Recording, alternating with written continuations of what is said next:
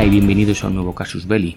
Hoy no vamos a hablar de la Segunda Guerra Mundial, vamos a hablar de la Gran Guerra y voy a hablaros de uno de los más carismáticos y, según dicen, elegante piloto de la Gran Guerra, como fue el Barón Rojo, o también, su nombre original sería Manfred von Richthofen. No voy a hacer un podcast como él se corresponde, se merecería quizás de hora y media, porque voy a hablar de él, pero también voy a hablar de los jóvenes pilotos que estuvieron en su escuadrilla de caza, la Jasta 11, y que en su momento causaron estragos en los cielos del frente occidental en todas las fuerzas aéreas conocidas como aliadas que se enfrentaron contra ellos. Así que agarraros a vuestros asientos o a vuestras bicicletas o donde estéis ahora mismo, porque vamos a hablar de, yo he traducido por el artículo en que lo he leído, sobre los hermanos de sangre del Barón Rojo. Y vamos a colocarnos en una fecha, por plantear un poquito cómo podía ser un combate aéreo en aquella época. Vamos a ponernos en el norte de Francia, el 13 de abril de 1917, donde un escuadrón de 6 aviones de observación británicos, el modelo RE8, según cuenta, sobrevolaba las trincheras de este norte de Francia. El cielo, según comentaba Negan, de un azul brillante, precioso, alegre, y estos 6 R8 se dedicaban a detectar o identificar visualmente las posiciones alemanas y comunicar las coordenadas a la artillería británica en tierra. De repente, según cuentan, 6 cazas biplanos, no triplanos, biplanos alemanes, el modelo Albatros D3, uno de ellos pintado completamente de rojo y todos con adornos muy alegres, pintados muy alegremente, salieron rugiendo desde el sol amarillo, con sus ametralladoras gemelas disparando una lluvia de balas. En pocos minutos el resultado lo podéis imaginar. Todos los R8 ardían en el suelo, con sus dotaciones, pilotos y acompañante, porque eran aviones para 2 tripulantes, perdidas. Los aviones alemanes, después de su hazaña, se reorganizaron, agitaron sus alas, que como sabéis es la señal de victoria, y siguieron volando hacia la luz del sol. Fue, como se puede imaginar, un día más para los ases de esta Jagdstaffel 11, lo he dicho antes, Jasta es la abreviatura de Jagdstaffel o Escuadrilla de Caza 11. Y en este breve pero mortífero encuentro, como podéis imaginar, el teniente segundo Lothar von Richthofen había destruido 2 de los 6 aviones británicos, mientras que el teniente Kurt Wolff, el sargento mayor Sebastian Festner y su jefe bastante hábil, el teniente Manfred von Richthofen, famoso, derribaron 1 cada uno. El teniente Hans Klein, del Jasta 11, que también pasaba por allí, consiguió otro derribo.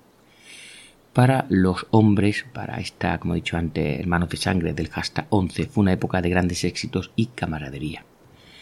Fijaros, de septiembre a julio de 1917, los hombres vivieron, lucharon y murieron juntos en los cielos del frente occidental, creando, como dicho, uno de los escuadrones más ilustres, por decirlo de una manera, de la historia.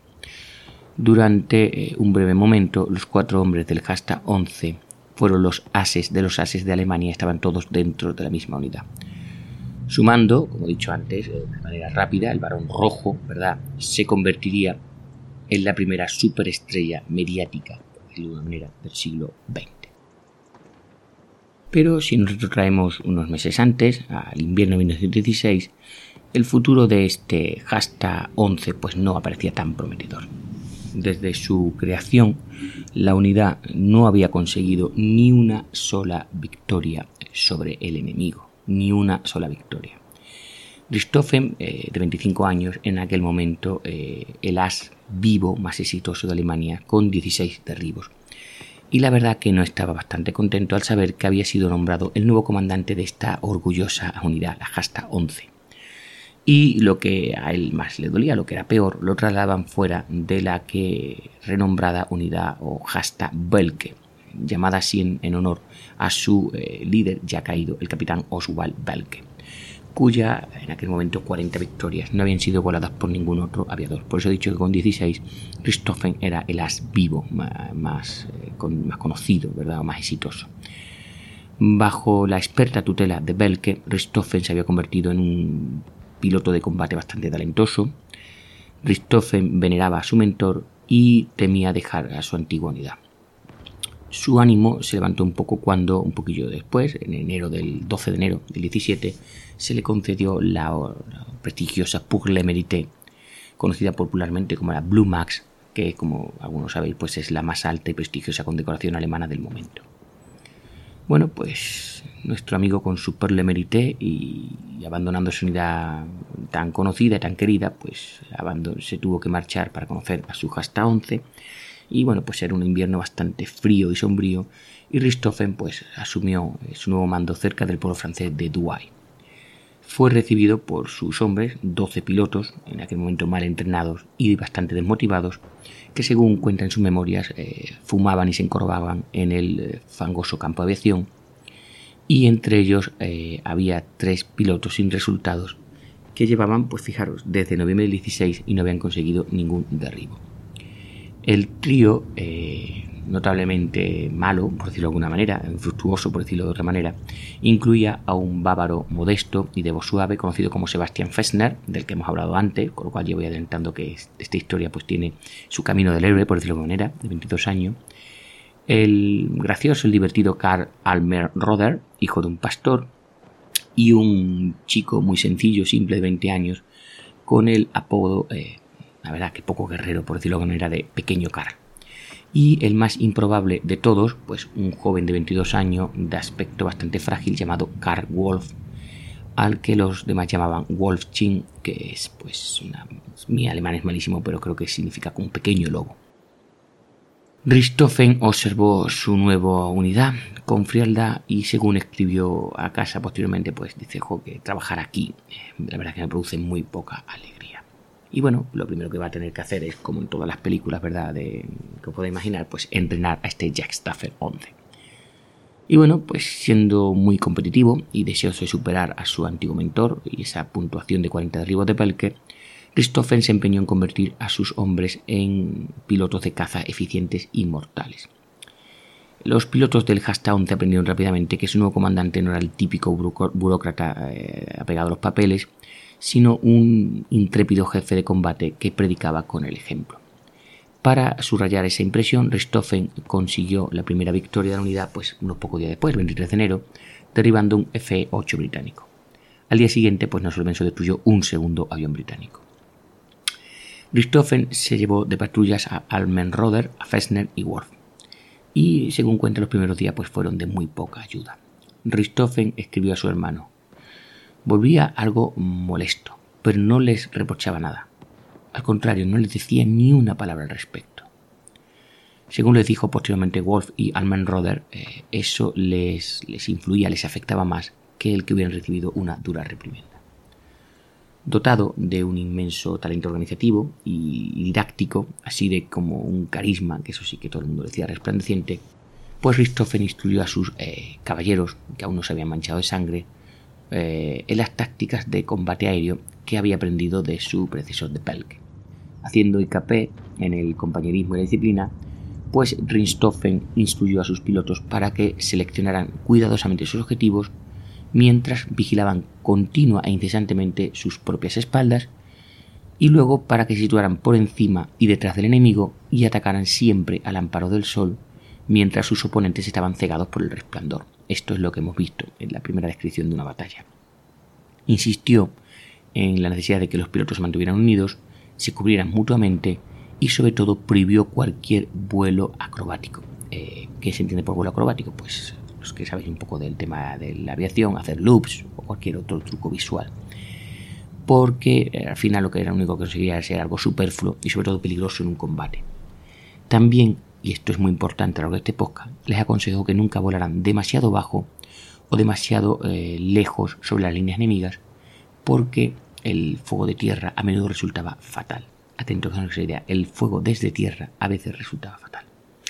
Richthofen entrenó a sus hombres con tanta pericia que el Jasta 11 pues, no sufriría su primera baja propia en combate hasta finales de marzo.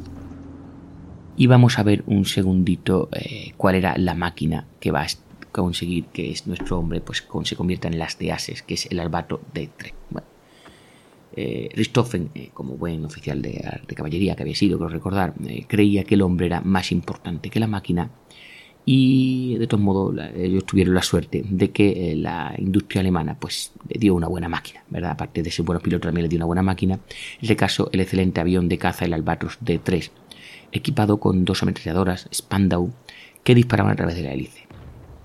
Iban empujados o iban tirados estas máquinas por el siempre fiable motor de la Mercedes de 160 caballos. Y bueno, pues como decían los expertos de la época, el Albatros era rápido, era maniobrable y sobre todo tenía una buena velocidad de trepada. Era muy superior a los aviones británicos pesados como podían ser el RE8, el BE-2 y el FE de dos plazas, e iban más armados que por ejemplo el DH2, el Sopwith Pup y los cazas monoplazas franceses como el SPAD 7 y el Nieuport 17. Es decir, estas dos ametralladoras con su potencia pues superaba a la mayoría de sus contrincantes. Sin embargo, el Albatros sufría de una debilidad importante, una propensión mortal a desprender sus alas inferiores durante un picado pronunciado y profundo. Y bueno, mientras el Jasta 11 perfeccionaba sus habilidades, Richthofen siguió dando ejemplo, derribando una gran variedad de aviones enemigos, desde sencillas naves de observación hasta un oponente como puede ser el caza. A finales de marzo había aumentado su puntuación a 31, acercándose inexorablemente a los mágicos 40 derribos de su maestro Boelcke. Por esta razón, Richthofen hizo pintar su albatros de rojo, aunque en sus memorias pues afirmaba un poco pomposamente, otros dicen que tímidamente, depende de cómo se le conozca, que ese tono chillón era el color de su antigua unidad de caballería. Yo sabía que había sido de caballería, no recuerdo dónde lo había leído. También apelaba a su innato sentido del dramatismo, ¿verdad?, de la aparición así como muy, muy marcada, y sobre todo a ese individualismo que a él le gustaba tener, a pesar de que siempre propagaba la idea de ese compañerismo, pero a él le gustaba luchar de solo.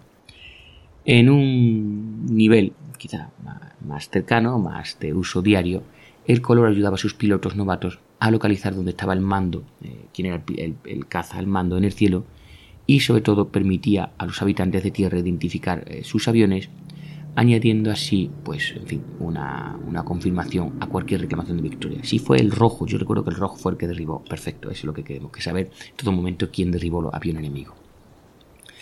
Richthofen esperaba que ese avión rojo de color sangre sembrara el terror en los corazones de sus oponentes.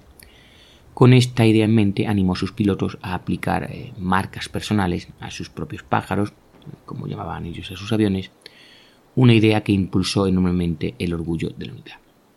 Con el tiempo todos adoptaron diversas coloraciones de rojo, pero siempre con ciertos toques personales. Por ejemplo, el albatros de Allmenröder lucía un morro y un estabilizador trasero blanco. El de Wolff tenía un fuselaje rojo, pero el morro era verde. Y bueno, pues en la mente del público alemán, los colores caballerescos que tenían estos aviones pues evocaban de alguna manera los días románticos de la guerra medieval. Y bueno, pues vamos a ver cómo llegan los primeros éxitos. Y es que, claro, la paciencia de Richthofen y sus magníficas habilidades de liderazgo empezaron a dar sus frutos. El silencioso Festner fue el primero de sus pupilos en anotar un derribo, derribando un biplaza BE-2C el 5 de febrero. 11 días después, Allmenröder le igualó derribando un BE-2C. Festner destruiría un FE-8 ese mismo día. Así que los hombres de Richthofen, como les pasa a muchos cazadores, ya habían probado la sangre y ansiaban más. Mientras tanto, Karl Emil Schäfer, de 25 años, que volaba con otra unidad, y que ostentaba una victoria en su haber, se estaba consumiendo por volar en un escuadrón de caza. Enterado del éxito de Richthofen, Schäfer le envió un telegrama. Él decía así: ¿está usted en condiciones de darme un empleo? Y bueno, este era exactamente el modelo de piloto agresivo que Richthofen apreciaba, así que le respondió simplemente: venga de inmediato. Y Schäfer se unió al Jasta 11 el 21 de febrero. Y bueno, animado por esa personalidad ecléctica y eléctrica de Richthofen, pues Schäfer destruiría un Sopwith Strutter biplaza el 4 de marzo. Para no ser superado por sus compañeros de escuadrilla, la delicada florecilla, como recordáis que era Kurt Wolff, pues reveló su naturaleza feroz al destruir un BE-2D 2 días después. Y bueno, pues podemos decir que el Jasta 11 se estaba convirtiendo en una eficiente máquina de matar. Según escribía Richthofen posteriormente, mi escuadrilla está mejorando. Estoy muy contento con ella. A finales de marzo, el teniente segundo Lothar von Richthofen, de 23 años, se unió al Jasta 11 gracias a la influencia de pues lo podéis imaginar, su hermano mayor. Y ahora estos hermanos de sangre, bueno, la palabra literal sería Band of Brothers, banda de hermanos, pero bueno, yo lo he traducido como nosotros conocemos en España, hermano de sangre, pues estaba completa. Y los días de gloria iban a comenzar. Y bueno, marzo fue un mes exitoso para el Jasta 11. Richthofen fue ascendido a teniente después de derribar 10 aviones enemigos. Hasta entonces había sido lo que el antredicho teniente segundo, alférez, lo llamamos aquí en España. Sus hombres intentaban imitar a su comandante. Allmenröder derribó 3 aviones enemigos, Wolff 5 y Schäfer 7. Incluso el hermano recién llegado de Richthofen apuntó derribando un FE-2B en la tarde del 28 de marzo. La naturaleza algo confusa y sinuosa de los combates aéreos quedó reflejada en una carta que Schäfer escribió más tarde, en la que describía su tercer derribo del 4 de marzo. Decía así: mi primer oponente me eludió en un pronunciado picado. Antes de que pudiera seguirlo, vi que Allmenröder era presionado por 2 ingleses y acudí a darle un respiro. Mientras lo hacía, un monoplaza Vickers se puso detrás de mí. Hice un medio loop y entré en barrena. 2 compañeros que lo vieron pensaron que me habían derribado, al igual que el piloto de Vickers, que me dejó solo. Salí de esta caída de tal manera que tuve una mirada de las cosas y luego, muy tranquilamente, después de reponerme, fui tras un Sopwith Pup. Después de dispararle unos 100 proyectiles, el avión empezó a arder, luego se deslizó lateralmente, cayó y voló hacia la tierra en un montón de fuego, por lo que no pude evitar soltar o gritar un fuerte hurra. Y bueno, al final esta unidad militar acabó siendo 6 hombres que eran a 6 amigos. Recuerda que una escuadrilla eran 12, bueno, pues la mitad al menos eran grandes amigos. Según decía Allmenröder en una carta a su hermana, Richthofen y yo siempre volamos juntos, cada uno cuidando del otro. Wolff en particular se congració con los demás gracias a su estilo gentil y su sentido del humor tan juguetón. Estaba cerca de los dos Richthofen y solía visitar la finca de la familia Richthofen en Sveidings. A la madre de Richthofen le gustaba pues esa cara de niño que tenía este hombre, a pesar de que ya había probado la sangre. Y bueno, una gran fuerte diversión decía que era pues que este hombre solía dormir con un gorro de dormir bastante largo que el pequeño Wolff llevaba siempre bajo su casco de vuelo, porque decía que era su amuleto de la suerte. Y bueno, pues con esas bromas era, digamos, el niño, la mascota del Jasta 11. Pero recordad que también la mascota derribaba aviones enemigos. Las victorias en marzo fueron un mero anticipo de las glorias venideras. Abril fue un mes espléndido para la escuadrilla. Los cielos eran magníficos, eran azules y el clima templado. El ejército británico planeaba un gran ataque alrededor de Arras, en el sector donde estaba el Jasta 11, y el aire estaba plagado de naves de observación y de cazas de la Royal Flying Corps en misiones, bueno, pues de fotografía, que siempre son vitales cuando van a hacer un ataque, ¿verdad?, de reconocimiento y sobre todo de caza. Los británicos desplegaron 365 aviones en el frente de Arras contra los apenas 195 aparatos que tenían los alemanes. Y a pesar de que estas probabilidades, es decir, de que casi eran 2-1, el Jasta 11 estaba decidido a negar al enemigo la superioridad aérea. Animados por sus primeros éxitos y alentados por la ambición tan contagiosa de su comandante, los hermanos de sangre de Richthofen se lanzaron a la batalla volando una agotadora cantidad, pues, entre 4 o 5 patrullas al día, normalmente todos juntos.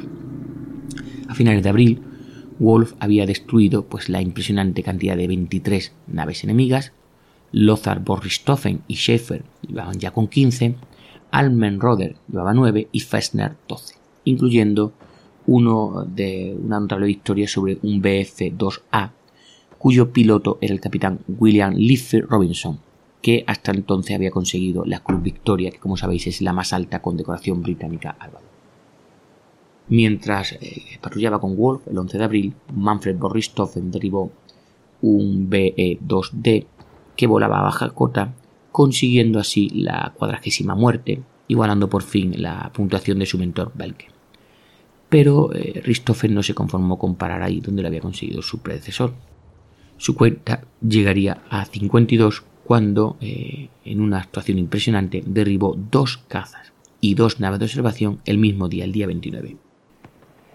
Aquel mes de abril fue llamado abril sangriento por los británicos, y el mes pues vio que el Jasta 11 pues se anotó 89 victorias confirmadas, convirtiéndose en aquel momento en la escuadrilla más exitosa de la Fuerza Aérea Alemana.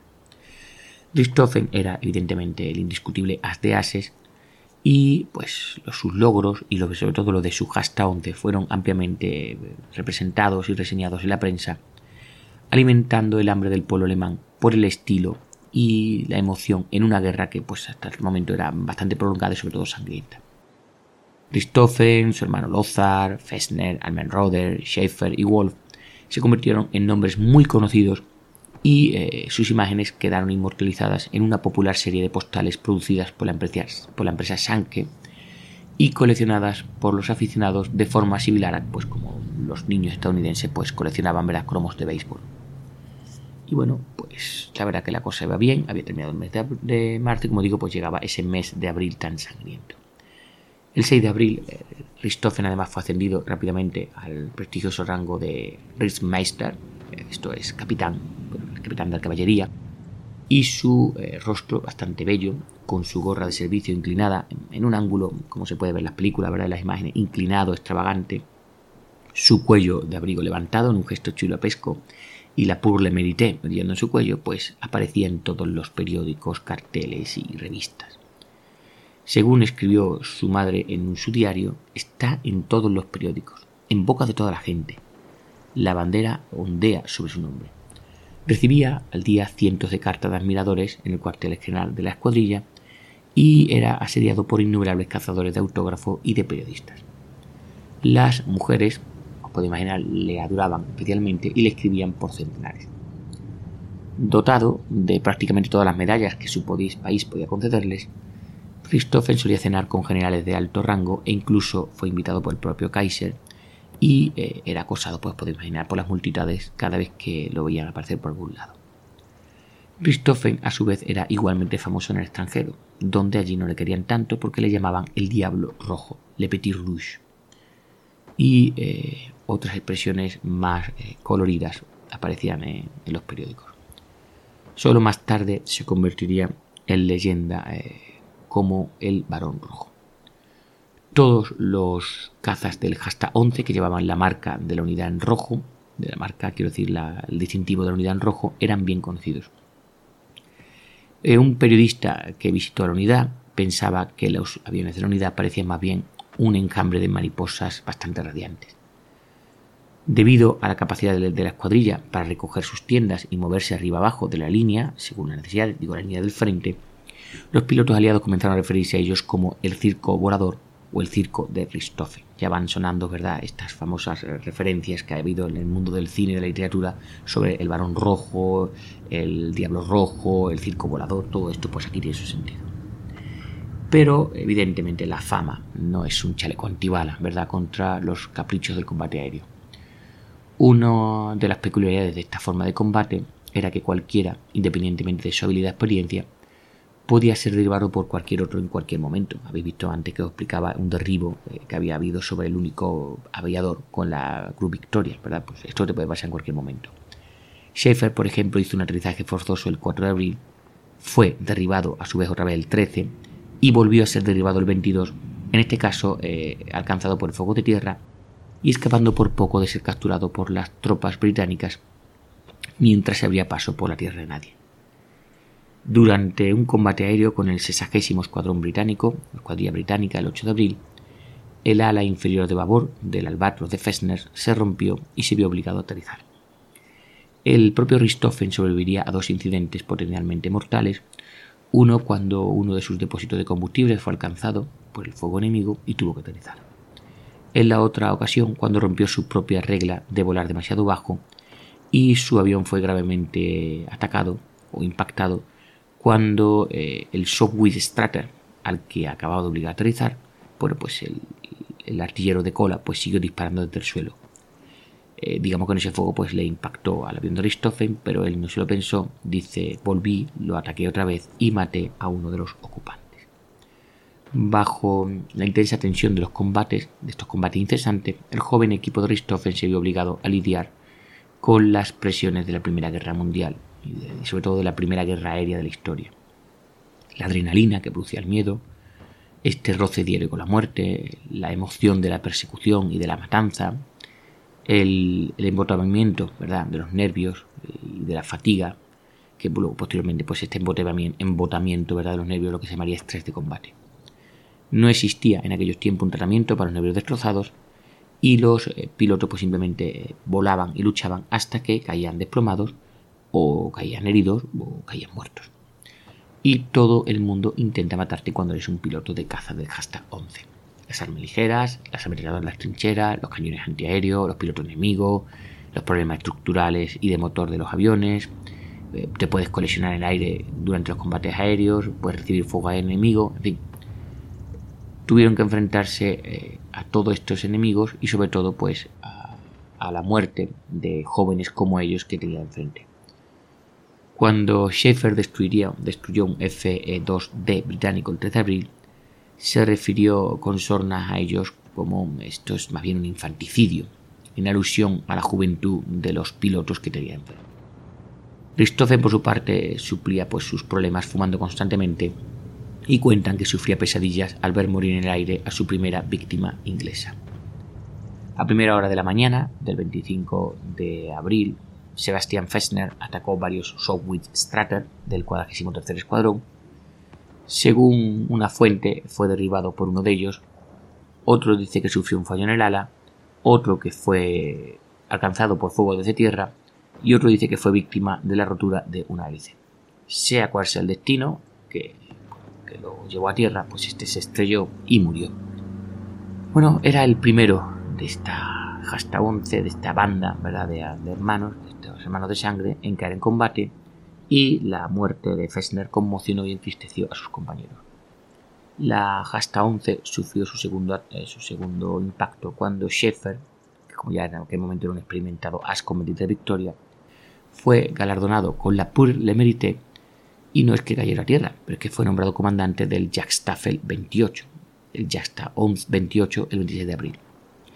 En una carta a sus padres, Schäfer escribió que estaba amargado y triste por tener que dejar el Staffel que he llegado a amar, el espléndido círculo de camaradería y sobre todo a mi comandante Richthofen.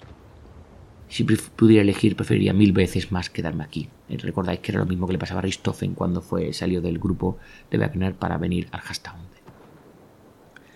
El 1 de mayo Richthofen recibió la orden de iniciar un permiso indefinido. ¿Qué pasaba? Que el Kaiser deseaba preservar a su valioso héroe nacional. Richthofen nombró en aquel momento a su hermano comandante en funciones del Jagdstaffel 11. De vuelta a Alemania, Richthofen se retrató, cenó con la realeza, escribió sus memorias, más bien las dictó, y el piloto de combate, este demonio rojo, se convirtió en un bestseller instantáneo. Se llegó a traducir al inglés y se leyó ampliamente tanto en Gran Bretaña como en otros países. Rodeado de fans, siempre extasiados allá donde iba, pues Richthofen echaba mucho de menos a sus compañeros de escuadrilla y anhelaba volver con ellos. A partir de los periódicos, pues Richthofen seguía con orgullo la victoria de sus amigos. El pequeño Wolff, recordáis, pues este elevó su puntuación a 29 y recibió la codiciada Pour le Mérite el 4 de mayo. 3 días más tarde, Lothar se vio envuelto en un combate aéreo nocturno con los flamantes caza SE-2, que ya sí tenían 2 ametralladoras, del 56ª Escuadrilla. Durante el enfrentamiento derribó al capitán Albert Ball, máximo as de Gran Bretaña, y a su vez pues otro poseedor de la Cruz de Victoria. Esta impresionante hazaña, la 20ª muerte de Lothar, fue noticia en toda Alemania. Encantado con los logros de sus hermanos, pues Richthofen se vio sorprendido cuando recibió un telegrama que decía: Lothar está herido, pero no mortalmente. Volando con Allmenröder, el día 13, pues Lothar había sido alcanzado en la cadera a fuego desde tierra y había sido hospitalizado. Richthofen visitó a su hermano, que se recuperaba, y escribió a su madre que, en fin, estaba espléndido, bronceado y sobre todo magnífico, con la Pour le Mérite alrededor de su cuello. Pero en una carta posterior a casa, Richthofen advirtió a su familia: bajo ninguna circunstancia se debe permitir que Lothar, Richthofen, vuelva al frente hasta que esté físicamente bien. de lo contrario sufrirá una recaída o será abatido. Bueno, Allmenröder, su nombre recuerdo que era Boris Allmenröder, el último de estas manos de sangre que aún quedaba en esta 11, fue nombrado subcomandante. Según escribió a su hermano, toda la responsabilidad me la ha dado Richthofen. Esperemos que permanezca en su Staffel mucho tiempo. Allmenröder continuó con las viejas tradiciones derribando 13 aviones enemigos en mayo. Recibiría la Pour le Mérite en junio. Richthofen también se alegró al saber que Schäfer había derribado su 30ª victoria, un bombardero DH4. Sin embargo, al día siguiente, el Rittmeister, recuerdo que era el capitán, recibió la sorprendente noticia de que su amigo había muerto. Schäfer había caído el 5 de junio durante un combate aéreo con un FE-2D. Años más tarde, el teniente H.L. Satchel recordaba haber derribado a Schäfer, el alza alemán. Según contaba, decía así: Schäfer pasó por encima de nosotros en un bucle y nos quedamos parados y caímos sobre él cuando salía del loop. Tanto yo como mi observador, el teniente T.A. Medford Lewis, teníamos nuestras armas preparadas. Estábamos a apenas unos 50 yardas, unos 45 metros, y todavía pude ver su casco negro y su avión rojo. Cometió un grave error que le costó la vida. ¿Qué había pasado? Pues Schäfer había violado esa advertencia que siempre había dado su maestro de no hagas trucos en el aire. Un entristecido Richthofen canceló todas las citas de su agenda bastante apretada para asistir al funeral de su amigo en Krefeld, la ciudad natal de Schäfer. Y evidentemente, pues Richthofen, os podéis imaginar, no podía volver, no podía mantenerse más tiempo en el frente trasero, así que regresó a la guerra. Volvería al servicio activo a principios de junio, y se dio cuenta rápidamente en esos pocos meses que la guerra aérea había cambiado. Su feliz grupo de cazas se había roto. A las preocupaciones de este capitán se sumaban los nuevos y excelentes aviones aliados a los que ahora se enfrentaban los pilotos alemanes. Estaba el robusto caza SE-5A, el magnífico caza biplaza Bristol y los muy maniobrables triplanos Sopwith y los cazas Camel. Estos ya iban armados por fin con dos ametralladoras, las Vickers. Tácticamente, los aliados aparecían sobre el frente en formaciones de 50 aviones. Para contrarrestarlo, las unidades de caza alemanas se equiparon con los nuevos cazas, los Albatros D5 y D5A, que se suponían que eran una mejora con respecto a los D3, pero que seguían adoleciendo de unas alas inferiores débiles y fueron superados rápidamente por los aviones aliados.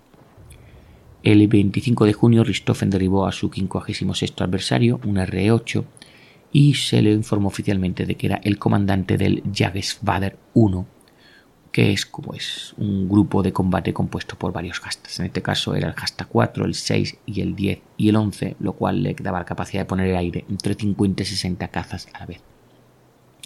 Esta organización suponía una enorme carga para nuestro amigo Richthofen, tanto de liderazgo como de papeleo, de administración, y señaló cómo la naturaleza de la guerra terrestre, esa guerra masiva de millones de hombres, pues se estaba volviendo también en el área. Al igual que su jefe, el joven Allmenröder, continuó derribando enemigos también, en este caso su 30º oponente, un caza Nieuport, el 26 de junio. Ahora era el segundo número de bajas después de Richthofen. Ansioso por conseguir más victorias, Allmenröder salió de nuevo a la mañana siguiente, volando a baja cota sobre las líneas. Evidentemente, ya lo he contado a lo largo del podcast, es un error casi fatal que el Richthofen ya había cometido semanas antes. De repente, según una carta que Richthofen escribiría al padre de Allmenröder, fue alcanzado por un avión inglés que estaba al menos a 800 metros, lo cual por cierto es una distancia increíble. Otros informes indican que se oyó fuego de armas ligeras y antiaéreas procedentes de las trincheras. Bueno, la cosa que sea como sea, según la carta de Richthofen al padre de Allmenröder, la máquina de Carr hizo inmediatamente un giro a la izquierda en dirección a nuestras líneas. Esto pues evidentemente es una señal de que si alguien había hecho el giro es que había alguien vivo en la máquina. Sus compañeros se dieron cuenta de que cerró gases y pasó a planear. De este planeo acabó en un picado vertical que no cesó y bueno, el avión del As, mortalmente herido, cayó en la tierra de nadie y su cuerpo fue recuperado, es decir, mortalmente muerto, por decirlo de una manera, mortalmente muerto, me ha encantado, muerto esa noche. Según dijo Richthofen, no podría desear una muerte más hermosa para mí que caer combate aéreo. Es un consuelo saber que Carr no notó nada de su final. A ver, atentos. Allmenröder solo tenía 21 años cuando murió de esta manera. Y vamos ya ahí terminando esta historia. Richthofen y Wolff eran ahora los últimos de estos hermanos de sangre original. El 2 de julio, Richthofen hizo que Wolff fuera transferido de nuevo al Jasta 11 como su comandante. Recordamos que Richthofen estaba al mando de varios Jasta. Ese mismo día, el Rittmeister vengó la muerte de Allmenröder derribando un RE8 para conseguir su 57ª victoria. Volvió a salir de caza con Wolff y otros en la mañana del 6 de julio. Con cuidado, Richthofen y sus hombres acecharon a 9 FE-2D que patrullaban sobre las líneas enemigas alemanas.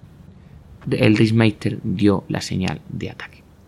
Al rugir hacia abajo, vio que Wolff ya estaba disparando al enemigo. Tranquilamente, como siempre lo había hecho, con la precisión de un cazador, Richthofen seleccionó a su presa, dejándola crecer en su punto de mira. El observador británico ya le estaba disparando nerviosamente, aunque estaba aún fuera de su alcance. Esperando su momento, Richthofen ni siquiera había soltado los seguros de sus armas.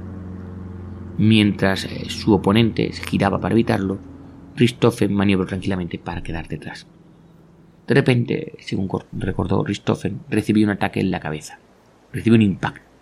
Un disparo afortunado le había arrancado un trozo de 5 centímetros de piel y hueso de la cabeza. Según recuerda en su carta, por un momento todo mi cuerpo quedó completamente paralizado. Mis manos cayeron a un lado y mis piernas colgaron en el fuselaje. En ese momento, pues, el avión de Richthofen se precipitó a tierra. A fuerza de voluntad recuperó el uso de sus extremidades y agarró frenéticamente el mando de control. Según se dijo o según se gritaba, decía que tengo que ver, y consiguió recuperar la vista. Aterrizó bastante bien en un aeródromo, intentó salir de la cabina, pero se cayó y quedó en el suelo aturdido. Cuando volvió en sí se encontraba en el hospital de San Nicolás de Cochrane. El as de ase, pues, al final había demostrado ser vulnerable al fin. Y bueno, Wolff era ahora el último de los hermanos que seguía volando. El día después de que Richthofen fuera herido, volvió a patrullar por la mañana y derribó un triplano, un Sopwith, para conseguir su 33ª victoria. 4 días más tarde, volando al este de Ypres, Wolff dirigía al Jasta 11 sobre las líneas cuando unas trazadoras pasaron por encima de las cazas alemanes y una escuadrilla de 12 triplanos del 10º Escuadrón Naval se abalanzó sobre ellos. En una carta a su novia, Wolff describió la situación de manera humorística contando lo siguiente. Tenía la mano justo donde un inglés disparó. La bala, al ser un componente más duro, pues atravesó la mano. El hueso de la muñeca salió disparado limpiamente. Y bueno, con esta herida en la mano, Wolff se alejó del combate aéreo y regresó al aeródromo, y horas más tarde se encontraría tumbado junto a Richthofen en el hospital. Lothar y Wolff seguían recuperándose en el hospital cuando Manfred volvió a mandar su grupo el 25 de julio con la herida aún sin curar, la cabeza todavía vendada y luchando contra dolores de cabeza y una depresión que cada vez le afectaba más. Aunque su unidad estaba haciendo un buen trabajo, la diversión había desaparecido y las líneas de su rostro eran cada vez más graves, más serias. Según decía, no queda nada de la animada y alegre guerra, como llamábamos a nuestras hazañas del principio. Claro, para ellos era animada, para el resto que iban muriendo de los aliados pues no tenía nada animada. Richthofen notaron dirigir patrullas, aunque no fue hasta el 16 de agosto cuando volvió a marcar un tanto, derribando un Nieuport 17. De alguna manera ahora era diferente. Según escribió, me siento como un espíritu miserable después de cada batalla aérea. Pero eso es sin duda una secuela de mi herida en la cabeza. El capitán Rittmeister a veces se dirigía directamente a su cuartel después de regresar de la patrulla, explicando que no quería ver a nadie ni ir a nadie. Cuando digo cuartel, bueno, pues los que han hecho milicias saben que el cuartel es aquella estructura donde está tu habitación, ¿vale? Ese es el cuartel. Wolff comprendía estos sentimientos, fue ascendido a teniente y regresó a la guerra el 11 de septiembre. Cambiado para siempre por estas experiencias que había tenido. Incapaz de derribar al enemigo como lo había hecho durante los días embriagadores de la primavera, este frustrado piloto murió en acción volando un nuevo triplano Fokker solo 4 días después de reincorporarse a su unidad. Lothar recibió la deprimente noticia mientras estaba convaleciente en su casa. sus labios se endurecieron y estuvo sentado todo el día mirando por la ventana los oscuros árboles del jardín. Ahora todos los amigos de Richthofen habían muerto. Como héroe del pueblo alemán y sobre todo como comandante del Jagdgeschwader 1, aún le esperaba una tarea bastante difícil. ¿Cuál era? Pues seguir adelante y seguir en la guerra.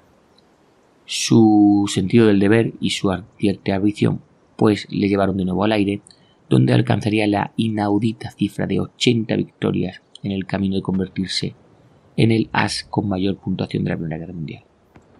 Pero como todo tiene su fin, el Barón Rojo cayó el 21 de abril de 1918, víctima pues de todo, de la fatiga, de los dolores de cabeza, de la depresión y sobre todo de la violación de esa regla que tanto se ha remarcado durante época: no volar demasiado bajo ni demasiado lejos sobre el enemigo. Fue exactamente un año después de esas glorias que había tenido en abril del 17 y cuando aún no había pasado de los 26 años. De los 6 originales que habían formado estos hermanos de sangre, solo Lothar von Richthofen sobrevivió la guerra, salvado por esas heridas que había recibido. Herido 2 veces más, el as de 40 años se recuperaba en el hospital cuando se enteró de la muerte de su hermano. Según recordaba con tristeza, si hubiera estado allí no habría ocurrido. Lothar moriría como aviador en un accidente de aviación civil en 1921. Y bueno, vamos terminando contando un poquillo en resumen de este Jasta 11. Manfred von Richthofen había moldeado y dirigido a sus hombres de forma soberbia. A partir de un grupo de jóvenes mal entrenados y desmotivados, formó estos hermanos de sangre que se convirtieron en ejemplos de audacia, valor y habilidad. Eran un ejemplo casi de libro. Gracias a las inmensas torres de su mando, 4 de los integrantes de estos hermanos de sangre recibirían la Pour le Mérite, y en su breve y peligrosa carrera, Festner, Schäfer, Allmenröder, Wolff, Lothar y Manfred conseguirían el récord de 225 aviones derribados entre todos. Os podéis imaginar, fue una época para ellos emocionante, 225 derribos. Volando y luchando por la fama, bueno, también por su patria, los jóvenes pilotos alemanes del Jasta 11 se dejaron llevar por esa idea que todo el mundo suele tener de que no van a morir. Estaban equivocados, pero al menos la mayoría murió como habían querido, en los brillantes cielos azules, sobre unas trincheras grises, donde pues, en fin, el resto de millones de hombres pues, morían de una manera no tan gloriosa, por decirlo de alguna manera. Y hasta aquí este podcast de 43-45 minutos, donde os he explicado un poquito el Jasta 11, y la vida de von Richthofen, que evidentemente esto no es un podcast de von Richthofen porque eso merecería una saga, ¿de acuerdo? Pues soy Esaú Rodríguez y espero que os haya gustado.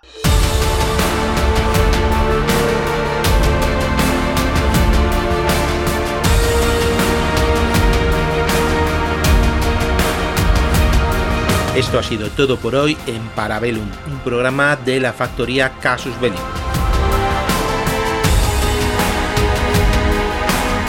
¿Quieres más? Puedes visitarnos en Casus Belli Podcast o en Victoria Podcast en iVoox.